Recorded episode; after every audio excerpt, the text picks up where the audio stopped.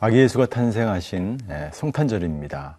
성탄절의 축복이 저와 여러분들 가운데 충만하기를 바랍니다. 사도 요한은 예수님을 빛으로 표현하고 있습니다.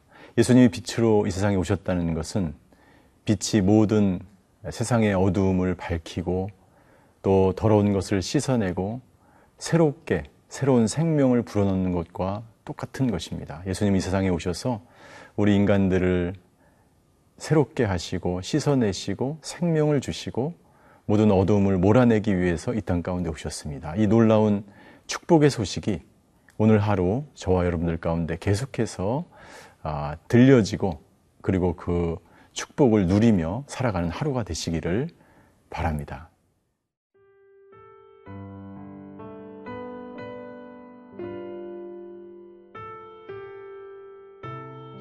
요한복음 1장 9절에서 18절 말씀입니다. 참 빛, 곧 세상에 와서 각 사람에게 비추는 빛이 있었나니, 그가 세상에 계셨으며, 세상은 그로 말미암아 지은 바 되었으니, 세상이 그를 알지 못하였고, 자기 땅에 오매 자기 백성이 영접하지 아니하였으나, 영접하는 자, 곧 그 이름을 믿는 자들에게는 하나님의 자녀가 되는 권세를 주셨으니 이는 혈통으로나 육정으로나 사람의 뜻으로 나지 아니하고 오직 하나님께로부터 난 자들이니라.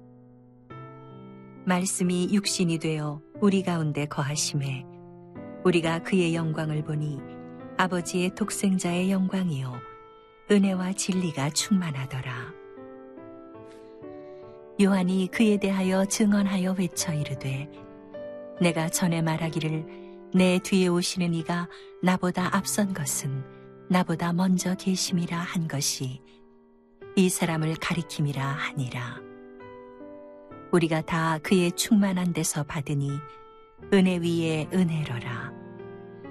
율법은 모세로 말미암아 주어진 것이요. 은혜와 진리는 예수 그리스도로 말미암아 온 것이라 본래 하나님을 본 사람이 없으되 아버지 품속에 있는 독생하신 하나님이 나타내셨느니라. 우리가 성탄절에 빼놓을 수 없는 것이 바로 어, 칸타타입니다. 에, 이 칸타타를 계속해서 우리가 하는 이유는 아기 예수의 탄생을 우리가 축하하며 찬양하며 경배하는 것입니다. 즉 성탄절은 예수님을 찬양하는 날입니다. 우리가 단순히 휴일이나 아, 다른 어떤 의미가 아니라 가장 중요한 것은 성탄절을 성탄절에 예수님을 찬양하는 날인 것입니다. 사도 요한은 오늘 예수님을 빛으로 오신 그 예수님을 묘사하면서 그 빛 대신 예수님이 우리 가운데 어떤 일을 행하셨고 그 예수님을 통해서 우리가 어떤 삶을 살아야 되는지에 대해서 증거하고 있습니다. 구절에 보면 빛에 대해서 쭉 설명해 가는데요. 그 빛은 참 빛이다라고 말하고 있습니다. 이 참 빛은 진짜 빛이라고 하는 것입니다. 이 세상에 수많은 아, 빛이 있습니다. 그러나 예수님만이 참 소망이 되시며 진짜 아, 빛, 온 인류를 구원할 참 진짜 메시아, 구원자가 되신다는 것을 말씀하고 있는 거죠. 두 번째 그 빛은 각 사람에게 비추는 빛이다. 왜 특별히 사람들이라고 하지 않고 각 사람이라고 이야기했을까요? 그것은 예수님이 빛이 되셔서 이 온 우주 만물에 한 사람도 죄함이 없이 모든 사람에게 나타난 바 되었다는 것을 설명하고 있는 것입니다. 그래서 이 모든 각각 개개인에게 예수님은 나타나셨고 그 개인적인 고백을 통해서 예수님을 만나고 구원을 받고 영접할 때에 진정한 빛된 삶을 빛된 자녀로서의 삶을 살아갈 수 있게 된다는 것을 예, 말씀하고 있는 거죠. 자, 예수님이 진짜 빛이 되셔서 이 세상에 오셔서 모든 사람에게 저와 여러분들 각자에게 비춰 주셨습니다. 그런데 문제는 뭐냐면 이 세상이 그 빛을 알지 못했습니다. 빛을 보기는 보았습니다. 예수님이 2000년 전에 오셔서 많은 사람들에게 나타나셨죠. 메시아로 오셨죠. 사람들이 예수님이 오신 것을 보긴 보았습니다. 경험하였습니다. 그러나 알지는 못하였다라는 것입니다. 왜 그랬을까요? 이 세상이, 세상 사람들이 너무나 어둠 가운데 있었기 때문에 빛 자체를 볼 수가, 구별할 수가, 알 수가 없었다는 것입니다. 그러나 그 빛이 누구신지를 깨닫고 예수님이 누구신지를 깨닫고 예수님을 영접하는 사람들에게는 놀라운 축복을 누리게 된 것이죠. 그 축복은 어떤 축복이냐면 12절과 13절에 나와 있습니다. 12절에 보니까 이렇게 되어 있습니다. 영접하는 자 곧 그 이름을 믿는 자들에게는 하나님의 자녀가 되는 권세를 얻게 된다, 주셨다라는 것입니다. 누구든지 모든 각 사람에게 나타나신 그 빛 대신 예수님을 내가 영접하면 받아들이면 받아들인다고 영접한다는 것은 무엇이냐면요 자신이 어둠이라는 것을 깨닫고 그 빛 가운데로 나와서 회개하고 예수님을 영접하고 받아들이면 놀라운 축복 하나님의 자녀의 권세의 축복을 누리게 된다는 것입니다. 이것은 그 어떤 다른 방법으로도 하나님의 자녀가 될 수 있는 것이 아니죠. 그래서 13절에 이렇게 표현하고 있는 것이죠.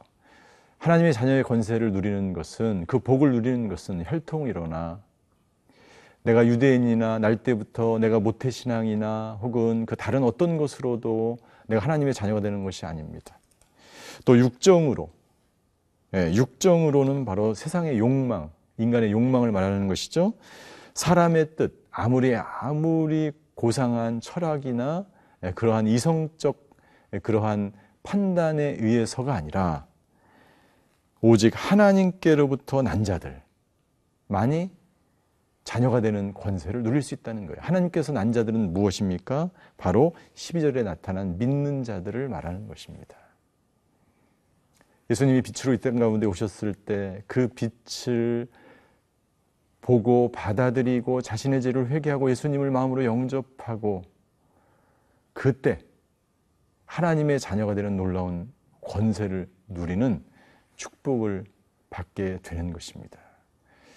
그러나 지금도 그 빛 대신 예수님의 이미 오셨음에도 불구하고 많은 사람들이 예수님을 알지 못하고 그리고 영접하지 않고 하나님의 자녀가 되는 권세를 누리지 못하며 살아가는 사람이 많이 있는 상황 가운데 있습니다. 저와 여러분들은 오늘도 이 성탄절, 이 축복된 날에 하나님의 자녀된 권세를 충만하게 누리시는 그러한 하루가 되시기를 바랍니다.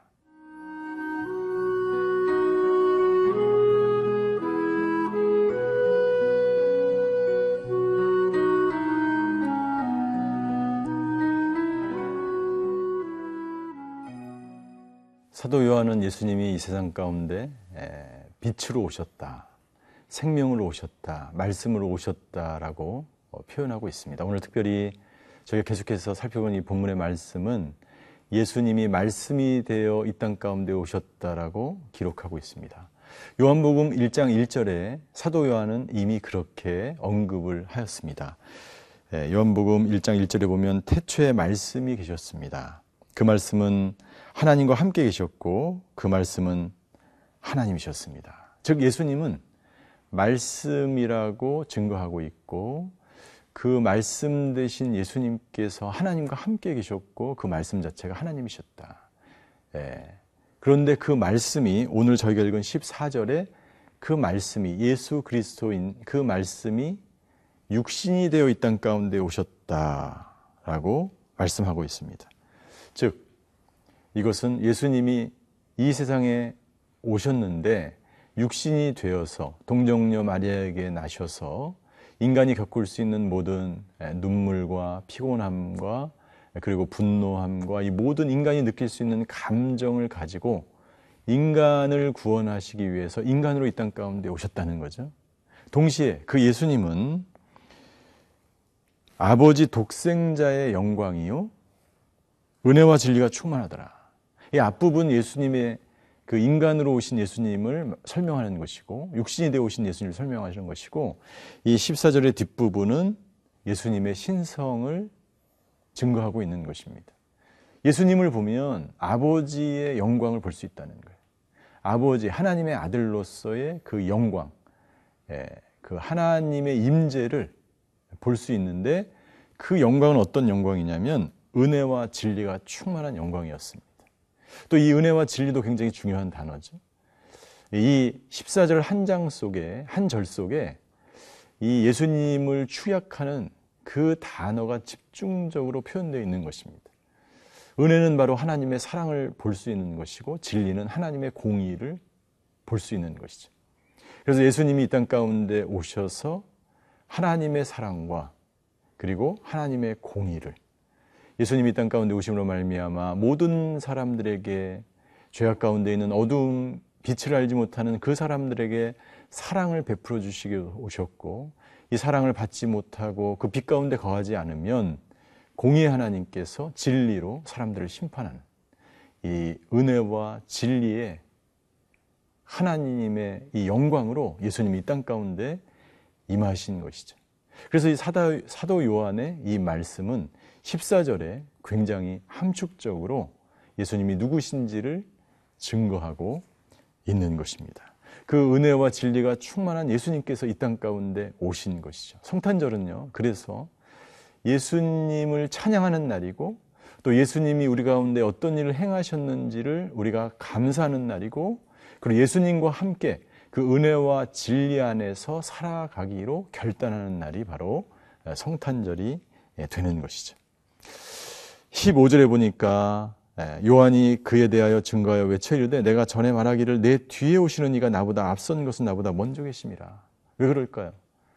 예, 요한복음 1장 1절에 이야기한 것처럼 예수님은 이미 하나님과 함께 삼일체 되신 그 예수님은 하나님과 함께 이미 창세전에 계셨기 때문에 사도 요한이 나는 그 그가 나보다 훨씬 오래전에 왔다라고 이야기하면서 16절 우리가 그의 충만한 데서 받으니 은혜 위에 은혜로다. 그래서 우리는 이 세상에서 살아갈 때 이 성탄절의 기쁨을 우리의 삶 속에 날마다 충만하게 누려야 합니다. 그래서 은혜, 우리가 예수님을 영접하고 구원을 받을 때 그 은혜뿐만 아니라 계속해서 예수님이 다시 오시는 그날까지 우리는 은혜 위에 은혜 가운데 계속해서 살아갈 때 계속해서 주님께서 베풀어 주시는 그 은혜가 지속적으로 내 안에 거하게 하는 것. 그것이 바로 그리스도인들의 삶이요. 이 성탄절에 우리가 진정으로 깨달아야 할 진리인 것입니다. 당신은 예수님으로 인하여 충만하십니까? 당신은 예수님과 함께 은혜 위에 은혜 위에 살고 계십니까? 오늘 이 성탄절에 그러한 충만함이 그리고 그 은혜 위에 은혜가 저와 여러분들의 가정과 일터와 삶 속에 가득 넘치게 되시기를 주님의 이름으로 축원합니다. 기도하시겠습니다. 하나님 빛으로 생명으로 말씀으로 우리 가운데 임재하여 주셔서 감사를 드립니다. 예, 성탄절에 그런 예수님을 기뻐하며 모든 나의 삶의 가정과 일터와 나의 삶 속에서 그 예수님으로 인하여 충만한 하루가 되게 하여 주시옵소서. 감사드리며 예수 이름으로 기도하였습니다. 아멘. 더 멀리 더